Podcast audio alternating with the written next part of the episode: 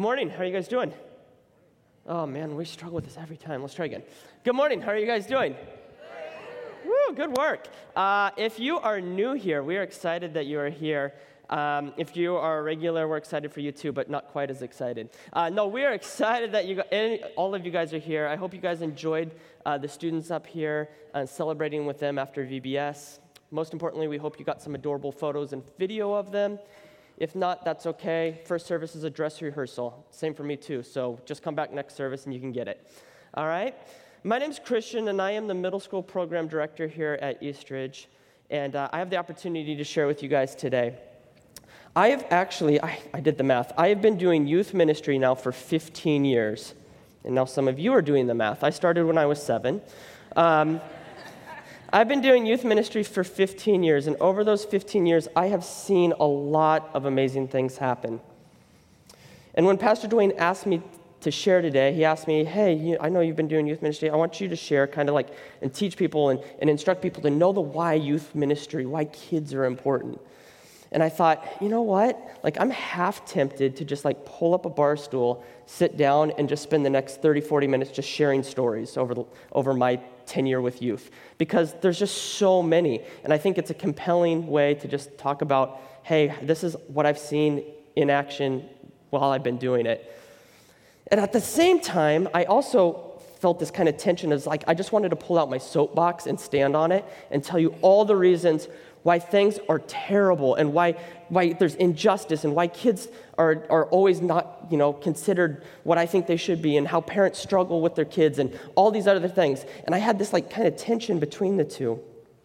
Ultimately, I decided that I wanted to answer a question that I was asked a few years ago. And the question was this What keeps you coming back? Why do you keep doing youth ministry? I've never worked in full time youth ministry. I've always worked as a volunteer. I've been at Eastridge now. I'm going into my fourth year, but it's just a part time position. I, I have a full time job, a very demanding full time job. And so I've always been asked this why do you keep doing it? Why do you keep coming back? And I thought, you know what? Maybe that's the best way to start, to explain my why, why I keep doing it, what's kept drawing me back, and hopefully that's compelling to you guys as well. In my experience working with youth, I have found that students, and by students, I'm going to say a couple different words today. I'm going to say students, I'm going to say youth. I, I, firmly believe that students from kids ministry to middle school to high school, that whole group, all collective, I think this applies to everyone. I personally have worked with all three groups. I currently work with middle school groups, so I have a kind of a heart for all three of these. But when I say this, I believe that students are the most underutilized, underestimated, and underchallenged group in the church. I think we forget about them most of the time. They're cute, or they're smelly, or they're, we don't know how to connect with them, and so we just don't do anything with them. And I think today, hopefully, you're going to find is that the Bible throws that completely on its head, flips it over, and says, no, actually, they should be the exact opposite. We should be empowering these kids to do crazy, cool things. The problem is that students aren't the easiest bunch to work with, right? They're difficult. And oftentimes, I think adults, because of that, don't provide the assistance or the guidance or the encouragement that we should. So I hope today that I leave you believing that students are worth it. To know the why, why students are worth it. We've got lots of people in here with blue shirts that kind of got maybe a little glimpse of that this last week. And I hope for all of the rest of us that we see that too. So I don't know, got, i think I've got some students in here, uh, middle school, high schoolers, maybe some adults in here that play video games. I'm not great at video games, but I do like sports video games.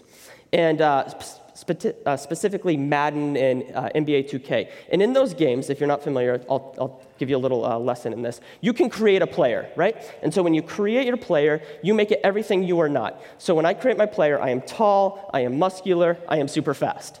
And then you get like graded on a scale of 1 to 99. And so like you move, you're like, I'm going speed 99, I'm going height 99, I'm going, you know, and you just move it over so you become this like ultimate player. And I think about that with youth ministry. Like if we were going to create this ultimate youth pastor, there's a few things, a few bars that we would slide, right? We would move hipster to like a good 85.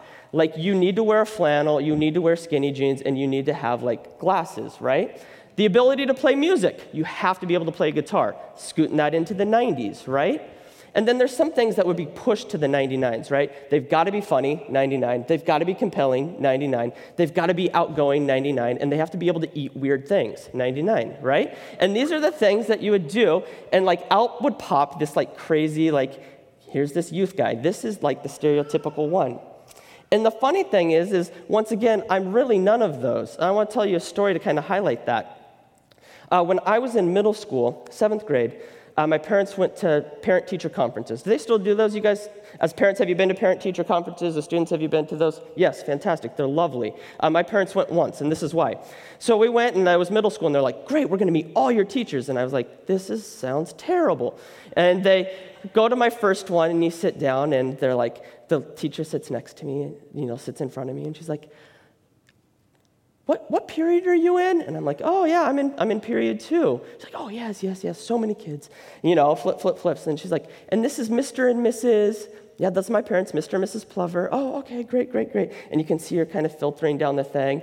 And she gets to my name and she's like, oh, Christian, yes, he's a pleasure to have in class.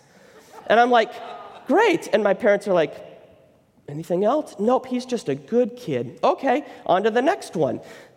What? Sit down. They're like, Oh, yeah, what, what period are you in? Oh, fourth period. Oh, yes, of course, we have so many kids. Flip, flip, flip. Uh, who is this? Mr. and Mrs. Plover. Yes, yes, yes. Oh, Christian. He's a pleasure to have in class. oh, great. Anything else? Nope, he's doing good. He's just a good kid. And my parents get, we go through all eight of them or whatever they are. We get into the car, and my parents look at me. I remember my mom looking back, and she goes, Do any of your teachers know you? I'm like, No, they have no clue. Like, if they don't know who you are, pleasure to have in class. Never met the kid before. Um, and so that was the last time my parents ever went to parent teacher conferences. And that's who I was. I was just this quiet, unassuming kid. I used to do this kind of game in high school, which sounds really bad now, but like back in the day, I thought it was kind of, I don't know, this is inside my brain. It's it's scary in there. I would go and I would be like, hey, I'm not going to talk to anyone today. Not because I don't like people, like, but I would just be like, I bet I can get through today without saying anything to anyone. And I would go one day, and then I'd go back the next day and be like, man, I bet I could put two days on this. I go two days. And I was like, I wasn't like a, a loner, like I played sports, I knew, had friends, I did things, but I was just super good at like not having to say much. And what I would do is instead of talking is I would watch. So I knew everyone what they were doing. I'm like, oh, he likes her, she likes him. Oh, they did that. You know, like I could hear all of that and saw all of that stuff going on. But I was just a super reserved, quiet guy. My favorite thing, uh, my favorite story, this wasn't just, just in high school, it continued, is when I came here to Eastridge for the first time. I started dating Danae, we had met, and we started, we dated for two years and then we got married. And um, probably for that like first five years, first three years of marriage, kids kind of ruined it for me a little bit. And two years, and two years of dating, what I would do is I would come and I would sit right about back there, like three rows in, and that was my spot. And I would sit there, and inevitably there would always be somebody, a couple, and they would turn around during the turning greet and they'd be like, it's a single 20 something male. Like, like I was an endangered species. And the, and the wife would be like, you could just see she would get excited and she'd be like, oh, we're so glad you're here, happy. And the husband's being like, calm down, we're gonna scare him, you know, and she's like, he's like, yeah, yeah, really good to meet you, you know, you know, like trying to be chill. And I could see that they're just kind of watching me, right? Being like, what is this guy doing here? We, we don't see very many of these. And um, I would sit there, and then sometimes I would play with them. Like, this is so bad. Sometimes I would sing, because then they would be like, oh, okay, he's a church kid. Like, okay, that's good. Other times I'd just stand there like this. Like, I didn't like singing at all. And they'd be like, oh my gosh, he's never been to church. Like, you could just see them processing this as they're kind of like taking little looks back to see how I'm doing or whatever. And inevitably, what would happen is Danae would come and sit next to me at some point during the service. And then, you know, like everything changed. You could just see them be like, oh my gosh, that's her husband. Like, oh, I can't believe that. And then afterwards, they'd turn around and be like, oh, I'm so sorry. I didn't, you know, I hadn't met you or whatever. Like, yeah, we met three times already, but that's okay. Um, and so, like, but that was me. Like, I just, I'm comfortable in the back of a room. This is not necessarily my happy place. When I started youth ministry, my first, I had done kids ministry um, in high school, I'd done led games for Awanas when I was a high school leader. But I went to college. I went to a school called Trinity Western University up in British Columbia, Canada. And I joined a program called Youth Extreme. I don't know why it's it, it's a catchy title. I decided I should do it. And Youth Extreme was this Youth Extreme was a program for inner city youth. For those of you that don't know much about Vancouver, BC, I'm going to tell you a little bit about it. East Vancouver, where we worked, uh, is actually the poorest zip code in Canada. Since the 1970s, it's been considered the poorest zip code in Canada. The average uh, individual income is about $19,000. And that sounds like maybe a big number to you or maybe a small number to you, wherever you're at. But to give you a comparison, the average house price in Vancouver has gone down. Good news, it's gone down. 1.1 million. That's the average house price in Vancouver. So you've got people making 19,000, housing costs 1.1 million, you can see the issue, right? So most of these people live in low-income housing, otherwise known as the projects. And this is what we would go and do. On Friday nights, this is back in the day, we would call them the night before and say, hey, we're gonna come pick you up. And they'd be like, sure. Okay, and we'd go drive to their house, their apartment, their wherever, pick them up, take them to a church, and just try to get them off the streets for a Friday night. And I did this uh, for, for four years. Oh, yeah, let's go to the next slide. I'll show you. This is young me. Um, that's young me, and these are two of my guys. So we got a couple of us leaders here. I'm the guy in the black shirt there, and then the two guys there. Most of the students were what they call First Nation students there. And, uh, and I, I kid you not, this is Abu and Mufasa. That is their legit names, Abu and Mufasa. And we did everything that we could to help these kids, right? But it was completely outside of my comfort zone. I come from the Happy Valley bubble. I am now an inner city, poor zip code in Canada. And what we would do as youth leaders is we gave them these business cards, and they had our names on them and we had our phone numbers on them. And we gave them to them and said, hey, if you ever get in trouble, give us a call. You know, most of these parents weren't engaged or whatever else. And he said, if you get, you know, don't drink and drive. You know, I know you're 12, but don't drink and drive and, you know, do these other things. And I'll never forget this because this is something you can't forget. It was about 1 a.m., and as a college student, I was on my way to bed, not quite there yet. And I got a call. And I got a call, and it was Mufasa, and he says, Hey, bud. I'm like, Hey, how's it going? What are you calling me? He goes, Hey, I stole a car. My mom's drunk. She won't come pick me up. Can you come pick me up from the, the local police department? I went, Not in Happy Valley anymore. All right. And I drove down at like 1:30 a.m. I grabbed a buddy. We drove down at 1:30 a.m. and we picked up this kid and took him to, back to his house. And sure enough, mom's plastered and can't, you know, doesn't even know what he's, what's going on. And that was kind of my deep dive into youth ministry to start. And I went, man, what am I doing here? I am a complete fish out of water. This makes no sense. And over the time since, and over those last 15 years, I've spent time with, with unchurched, with churched, with high school, with middle school, with poor, with rich. And over the, all of those different groups, I've seen the same sort of patterns. Ultimately, kids are kids. They just, they are who they are. They have different outcomes and up, different upbringings, but kids are kids.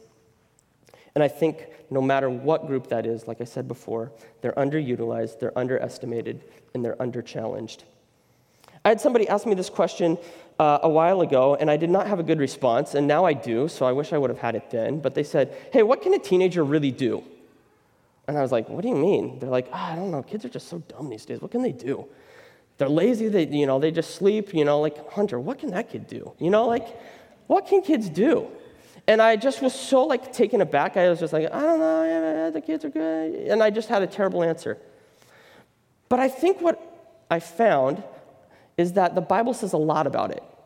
And what can kids do, specifically what can teenagers do, is a ton, monumental. And so, what I want to do today, I've got one more picture coming. This is a big group of us from uh, Youth Extreme as well. You can see some of those other kids. This is uh, like 2005, probably, a retreat we took them on, which was super fun.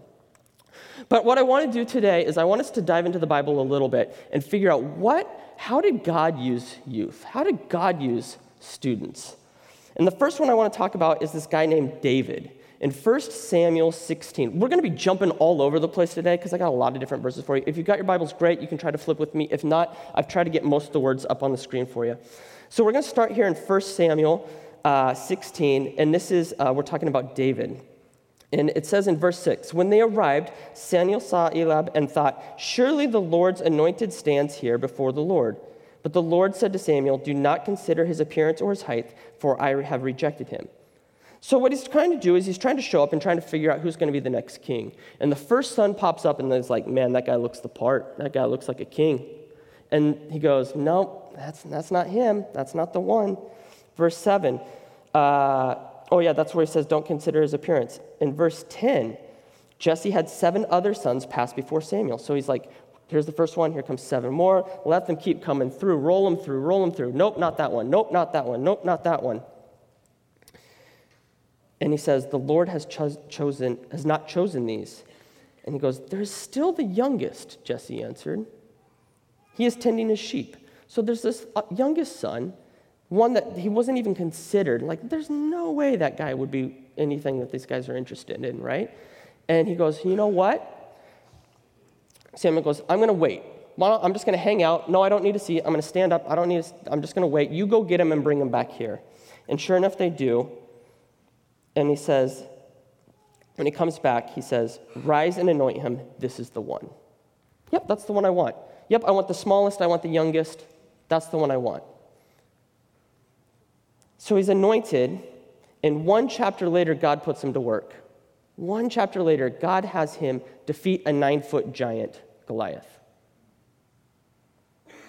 And that's not all he does. What else does he do? He goes on to, oh, only become the greatest king of Israel, an ancestor of Jesus. And ultimately, he becomes a man described by God himself as a man of his own, after his own heart. Yeah, David was broken and did bad things and wasn't perfect, and that's another sermon for another day. But ultimately, God used this teenage young person and turned him into this huge, powerful, not just mighty ruler, but mighty for his kingdom. Joseph, Jacob's favorite son. Jacob had uh, 12 sons. Joseph's the 11th. Benjamin is the, is the youngest. So, once again, another young guy. And at a young age, if you guys remember, he starts having these dreams, right? And he has these dreams of, of being in power and these dreams of ruling over his, his older brothers. And of course, his older brothers are like, yeah, I don't want to hear any of that, right?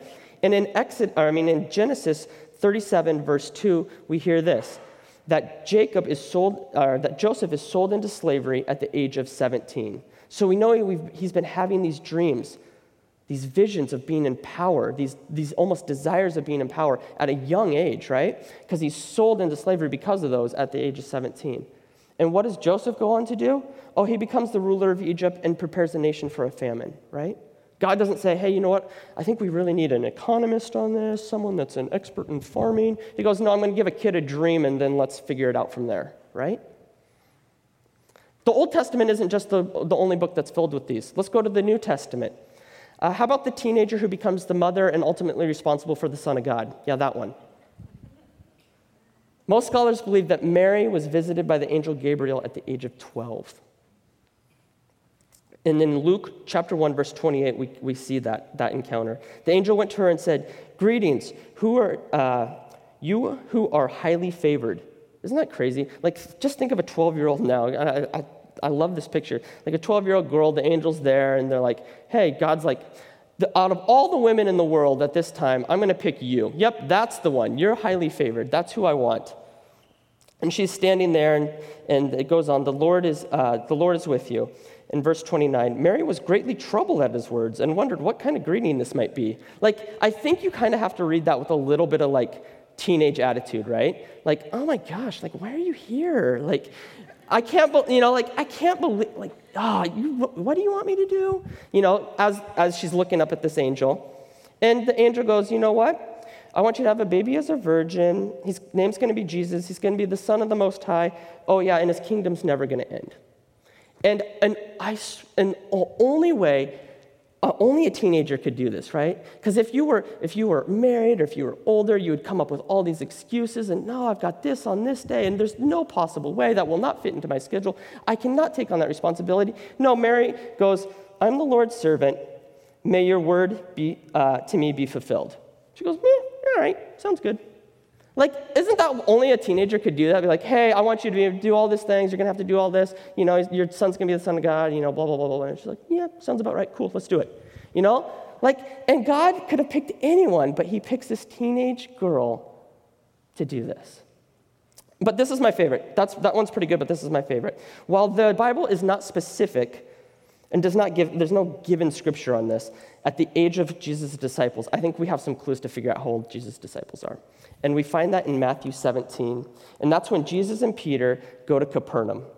And let's catch up with them there. We are in uh, Matthew 17, and we're starting uh, in verse 24 here. It says, After Jesus and his disciples arrived in Capernaum, the collectors of the two drachma temple tax came to Peter and asked, Doesn't your teacher pay temple tax?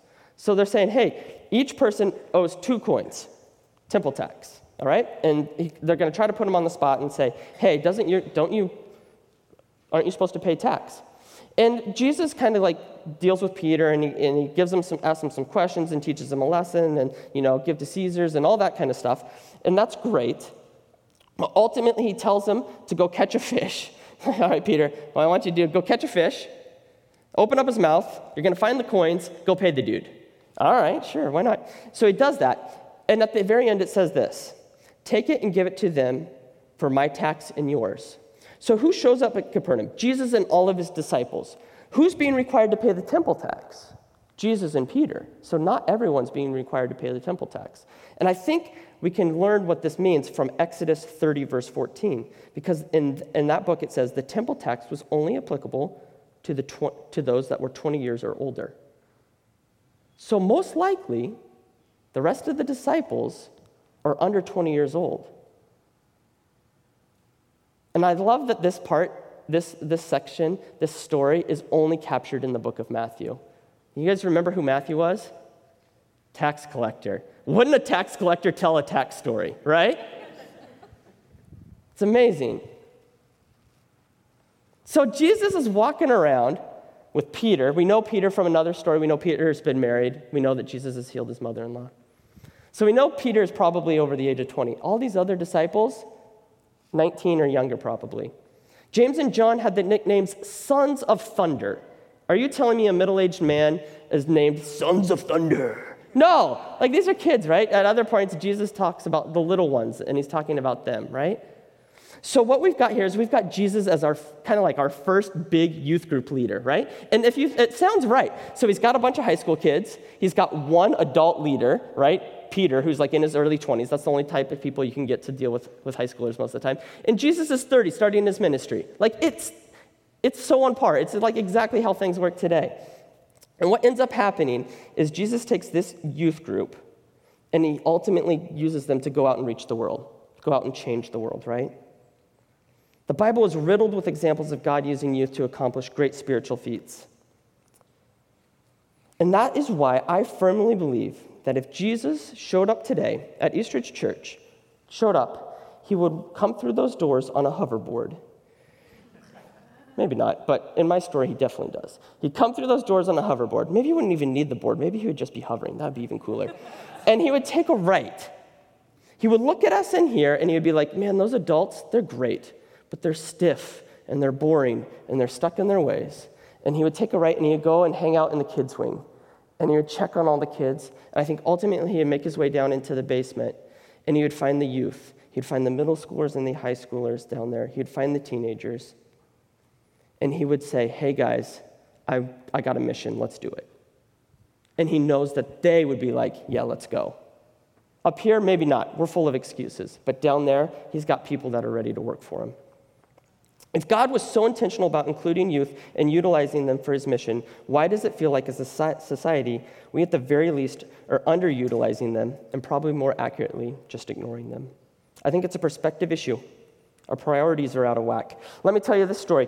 Uh, just happened on Friday. I was meeting with some guy from work. He's, uh, he's a great guy. He, he's a, uh, for my work, he's a screen, he owns a screen printing company. He has got three boys. And he was telling me, hey, I'm coaching my boys in soccer. I was like, sweet. I'm like, you're coaching all of them? Yeah, I'm coaching all three of them. I got each one of them has two practices a week, and each one of them has a game a week. So I've got six practices a week, three games a week. And I go, holy cow. He goes, yeah, my goal is to coach them all through the eighth grade. So I got 20, uh, what is that, 27 seasons of it. And he's like, man, I've, I've just made the hump. I'm halfway. Like, I'm just over the, over the edge. And I was like, whoa, that is really cool. Like, good on you.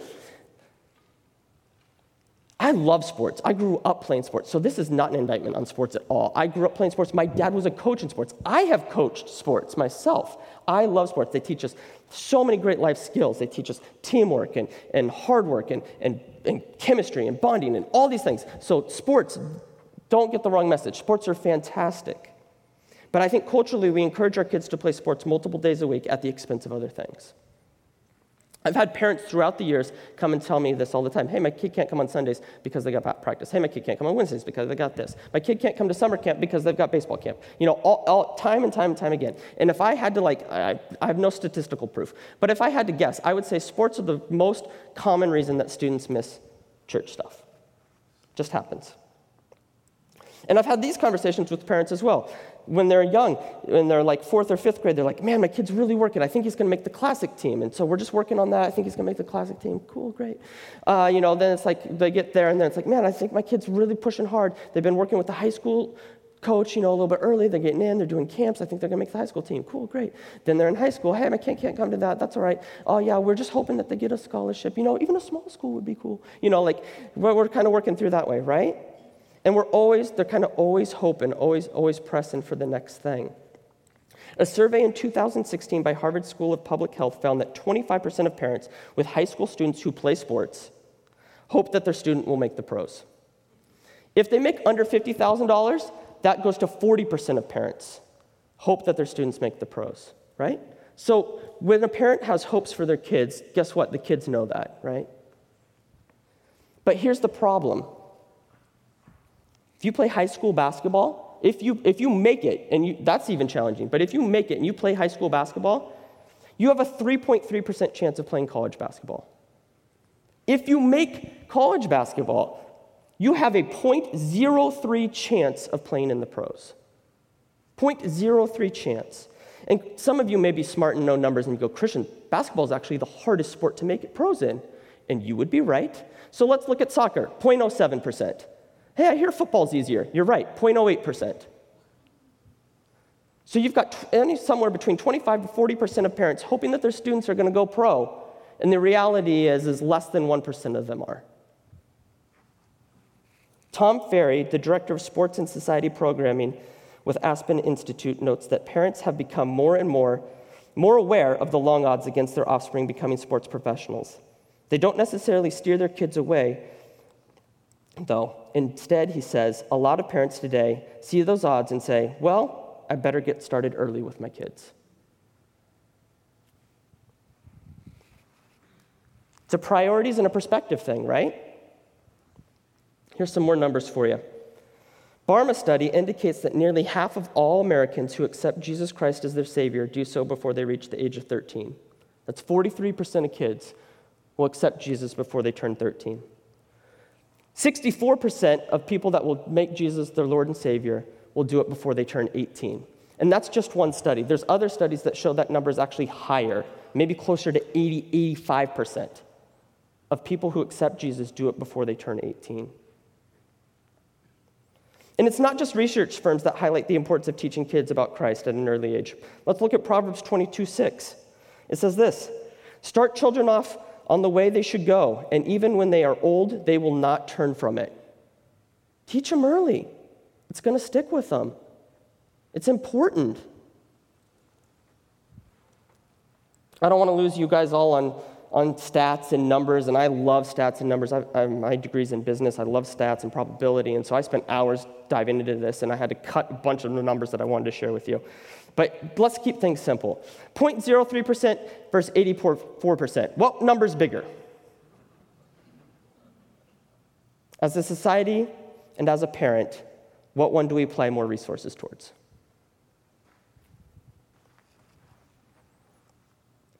So, young people are more likely to come to faith. Furthermore, God has a history of using young people in incredible, important, and monumental ways and in my opinion, that's what makes student ministry the most important ministry within the church. Up for debate, but to me, that is what makes student ministry the most important ministry within the church. So, what does that mean for us? Well, first, parents. You guys are the first line of defense. So, let's see what, what God calls us parents to do.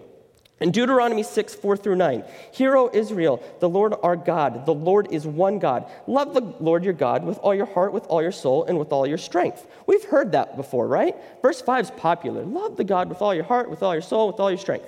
Beautiful verse, lovely verse, great verse.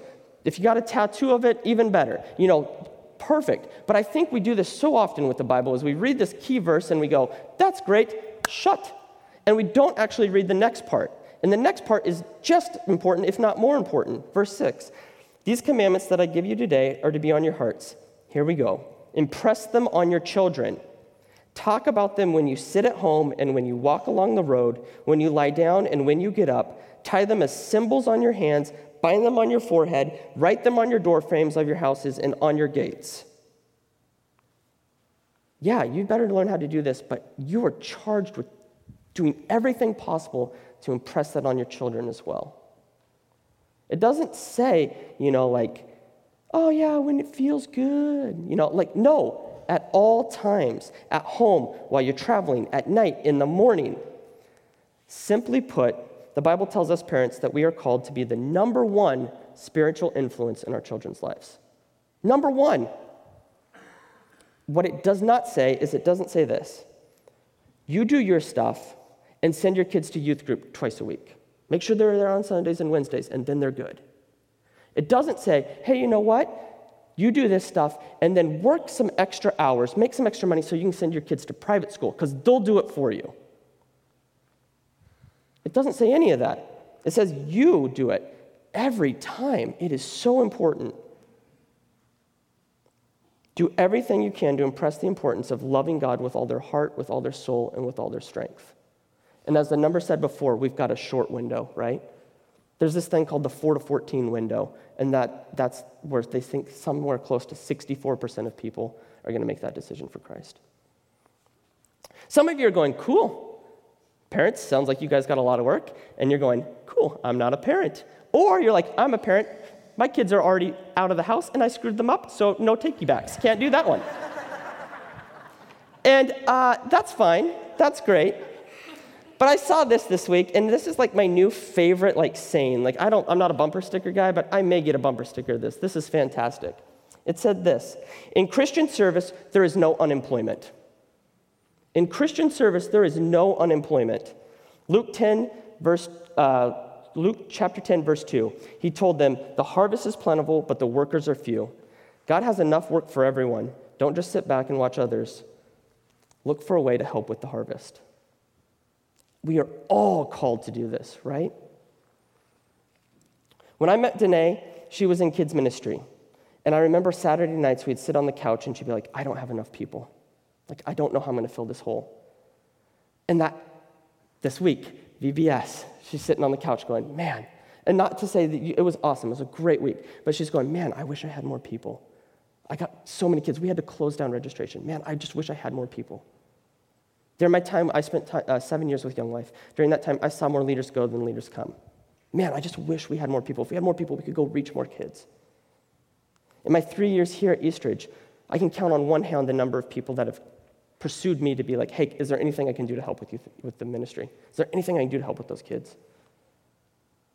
Student ministries, kids and youth, all involved, statistically, we just found out, is the most rewarding field to harvest. The, it's just plentiful. Yet there are so few workers for the number of kids that there are. If God can use me, He can use you, right? We started with that. I am not perfectly designed for this, for this gig. I don't know if any of you done this. I, like I said, I, meant, I, was, in, uh, I was in business uh, and I, I, took a class called Organizational Behavior. And we did this thing where we uh, did a personality test. Maybe some of you did this in psychology, called Myers Briggs. Maybe some of you have just done it because now Facebook pops up with quizzes all the time that you're supposed to take. Some of you know what kind of animals, spiritual animals you are, and what your favorite color, whatever. So maybe you've done this uh, in your spare time.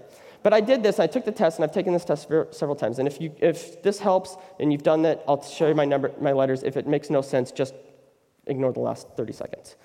I am an ISFJ, introvert, sensing, feeling, judging.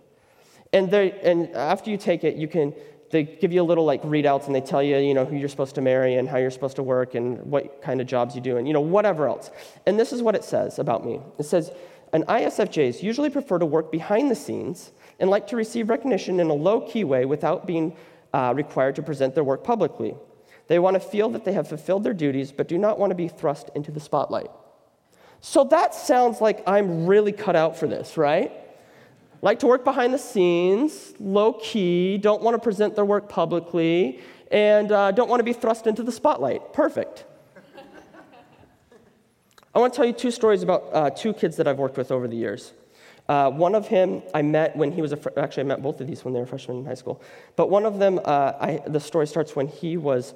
Um, we were at a small group, and we, we, ran this club, Young Life. We ran this club, and we did these these small groups called campaigners. We were at campaigners, and I was feeling so out of the bubble. This kid was like obnoxious and loud and popular, and just like ran the show. And I'm like, this this is not my type of kid, right? This is not. We are not going to connect. And things were not going how I wanted them to. We were like two hours into it. We haven't even started our study, which, once again, my personality, that drives me nuts. The other leader's like, oh, let's go to Winco. I'm like, no, can we just do what we're supposed to do? And so I'm sitting there and I'm like, okay, this kid shows up and I go, hey, man, how's it going? Like, he, he just sits and he goes, how's it going? And he goes, fine, good, good, good. And I remember watching him for the next 30 minutes or so, just interacting with other places. And this is where my high school days of just watching people, I think, help. Just watched him for the next 30 minutes, and I went, something doesn't feel right. Just something's off. It doesn't feel right. So he came back and he sat down next to me again. I, I'd just been sitting at the same table the whole time. He came and sat next to me again. I said, Hey, man, I might be wrong, but something doesn't feel right. How, how are you really doing? And we ended up having this conversation where he told me what was going on in his life. He ended up telling me that he had some major health issues, some major health stuff that was going on. And I was the first person that he had told that, that it was happening. He was driving himself to the doctor. Parents didn't know. And, he talked, and we talked about this, and we talked through what was going on. And for the next two plus years, I was the only person in his life that had any clue what was happening. And I call and check on him, and you know, how's it going? How's it really going? You know, things like that. He had, parent, he had problems with his parents, and so Danae and I, Danae was was just as welcoming too. and said, "Hey, we got a guest bed. If you ever have any problems, just just come on over." And he, most of the time, I'd find out that he like slept in a car or like whatever, slept at friends. I'm like, "Come on, dude, just come over." So a couple times he finally did. You know, he he came over and hung out and, and spent the night with us. And to me, it was like I didn't really do anything. Like, it wasn't like this great program I put on or anything, right? Like, I had asked him how he was doing, was willing to talk to him, and had offered a, a room that I wasn't using. I was on a golf course about two years ago, and uh, up in Canada with some friends. And I get this call, and, and, his name pops up on my caller ID, and I go, uh oh, like this isn't good. Like he's in trouble. Like, what has he done? So I answer it, and he's like, dude, I'm engaged. Like, oh, sweet. That's awesome. Hey, man, I am actually in Canada, and this call is going to cost me a fortune. So can we talk about it like in a couple days? And he goes, yeah, yeah, yeah, yeah, yeah. Uh, just before you go, you're going to marry us, okay? See ya. Bye. And I'm like, what? And so, of course, like I call him back and I'm like, dude, I'm really excited. That's really cool. And he goes, yeah, I don't want anyone else. You're gonna, I want you to do our wedding. All right. I'd met his wife in middle school, or in high school as well. She had come. And the cool part about that is, is I didn't know her super well, but I sat down with them preparing for their wedding, and they, they said, hey, do you remember that time that you talked about how God loves us, and you had just had your daughter, and you're comparing it to love, and they kind of recited my whole, my whole spiel. And I'm like, you remember that? I'm like, yeah, of course. Yeah, as soon as we heard you do that, we knew that we, want, we wanted you to do our wedding. Are you serious? I was like 20 years old. I'm like, what the heck? Like, okay, cool. And I had the honor of, of officiating their wedding this last month, and it was just this amazing experience. And it wasn't because anything crazy that I did, it was just because I asked one question at one time. Hey, man, how you doing? No, really, how are you doing? I had another freshman in high school that found me after he graduated college he found my email on LinkedIn, which is amazing. Good for him. And he sent me a message, and he said this I remember when you picked me up and took me to get food a couple times, and were just there to listen. I also appreciated our friendship and how you cared about me. I really watched, this is the, this is the cool part for me. I really watched, and now I look to help people younger than me like you helped me. Like I said, I hope you're doing well, man, and thanks again. All I did was take him to lunch a couple times and say, hey, how's it going? And he, however, that must have been impactful enough that four years after graduating college, he sat down and said, you know what? I need to find that guy's email address. I wonder if he's on LinkedIn. Find him, found me, and decided to send me the message. This summer, I will pe- preach three times up here. It's been awesome. I've enjoyed it. I've been a guest speaker at Trout Creek Bible Camp for the week. And as you know, I officiated a wedding. And I debated long and hard about sharing these stories because the last thing I want to do is make it about me. Because that is not what it is. Like, in fact, if that's what it is, if it's about me, then it's a huge problem because I'm only one person.